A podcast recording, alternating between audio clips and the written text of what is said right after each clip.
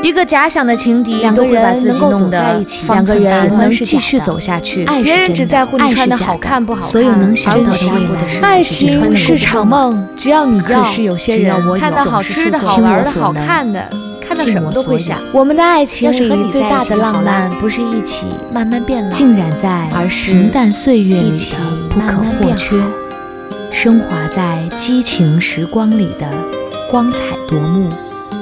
欢迎收听《糖蒜小声说》。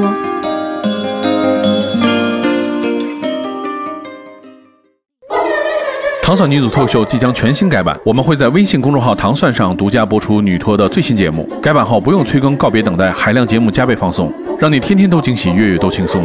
微信公众号关注糖蒜，回复娘娘千岁千千岁，获取更多女脱改版的最新信息。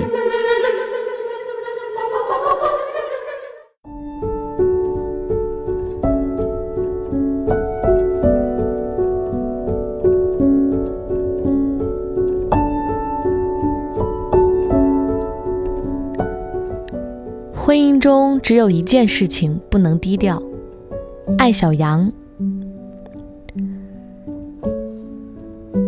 他的朋友圈里经常发一家人出游的照片，有人笑他喜欢秀恩爱，他吸一口烟，淡淡地说：“不秀恩爱的人应该是没有恩爱吧。”这句话打翻了一船人，像我这种不秀恩爱的人，忍不住在心里嘀咕着。我们低调，你懂不懂啊？他像是看透了我的心思，掐灭烟的时候扔下一句话：人生只有一件事情不能低调，就是对家人的爱。我说的她是一个女孩，也是一家企业的 HR 总监。朋友圈的内容除了工作就是家人。结婚10周年的时候，她发了一条朋友圈，配图是她与丈夫的结婚登记照，上面写着：10年来我们坚持了3个约定。1. 按时回家吃晚饭，如果不能，要向对方道歉。2. 每年出去旅行一次，享受2人世界。3. 每天说一句我爱你。最后一句话让大家都炸了，他还特意在下面补充了一段：如果觉得说我爱你都那么难，就别结婚了。婚姻就像求学，道路又远又长，需要有仪式感，不断激励你坚持走下去。从这件事情，我开始慢慢喜欢他，觉得他是一个勇敢而又特别的人。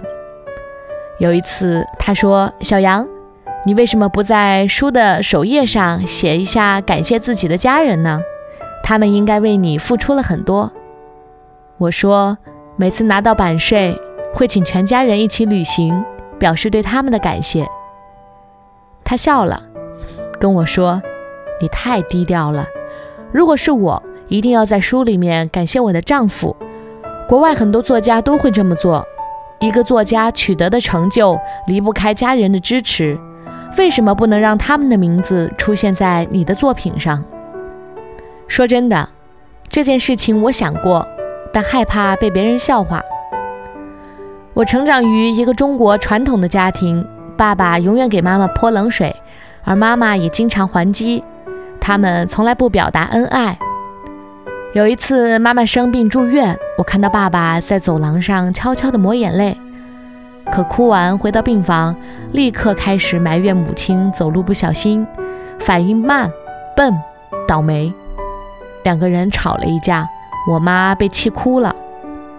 或多或少受了 HR 总监朋友的影响，上半年我在宣传新书的时候，每一场活动都会提到我的先生，感谢他对我的支持。晚上通电话，我把这件事情告诉他，听得出来他很开心。高调的对亲人表达爱是经营情感关系的一种策略，每个人都希望自己是重要的，尤其在爱情中，只有知道自己重要，才愿意更努力地完善伴侣关系。前段时间看到一个我很喜欢的作者在评价一桩明星离婚案时，嘲笑现在闹离婚的这对夫妻，在某个电影节上秀过恩爱，并下结论说，秀恩爱是造口业，要遭报应。其实很多没有秀过恩爱的人，最终也走到了离婚，那他们是造了什么业呢？何况生命都没有止境，恩爱也有保质期。有些人的恩爱保质期短，可能源于家庭背景不同、性格差异等原因，但肯定不是因为秀恩爱造成的。我们究竟应该享受生活、享受爱情，还是永远防患于未然？无论生活与爱情都如履薄冰。我与 HR 总监讨论这个问题时，他跟我说，凡事要尽最大的努力，做最坏的打算。太多人只精通后者，而忽略前者。等最坏的结果出现时，就叹一口气说，唉，幸亏一直坚持低调，现在还有台阶下。可是，如果你当初爱得更加努力，高调一点，这个最坏的结局可能根本不会出现。真心的为自己得到的幸福感到高兴，赞美那个给你幸福的人，而不要问他是不是可以永远如此。真心的为别人的幸福感到高兴，生活如此复杂，任何人都没有义务提供永不褪色的美好，这是我们面对幸福应有的态度。每个人都希望自己被公开高调地爱着，无论你们之间的关系是家人还是伴侣。知乎上有个问题说，为什么你们谈恋爱，他的朋友圈却从来不发你？或点赞最多的答案是，因为他还想骑驴找马。这个答案肯定不一定正确，但它之所以戳痛许多人，是因为无论我们自己多么低调，总希望爱上我们的那个人是高调的。幸福值得被放在阳光下，让更多的人受到感染，同时它对我们自己也是一种心理暗示。我爱我的家人，感谢我的伴侣，这种话每多说一次，你的心都会更柔软一点。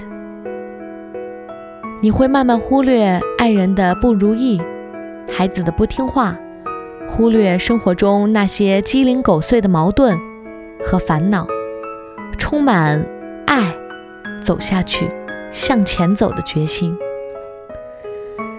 世间没有100分的如意生活，在80分和60分的生活中，我们需要不断地为自己打气，为伴侣、为家人加油。我记得我最喜欢的影星在电影的首映上被问到，如果生活中你像男主角一样失意会怎么样？他回答，如果记不得家人会非常伤心。这个出道近20年的好莱坞金童，以低调行走江湖，却在任何场合都不忘公开的向太太和自己的孩子们示爱。低调做人，高调示爱。爱是开在我们生命之树上的鲜花，请问，你让鲜花怎么低调呢？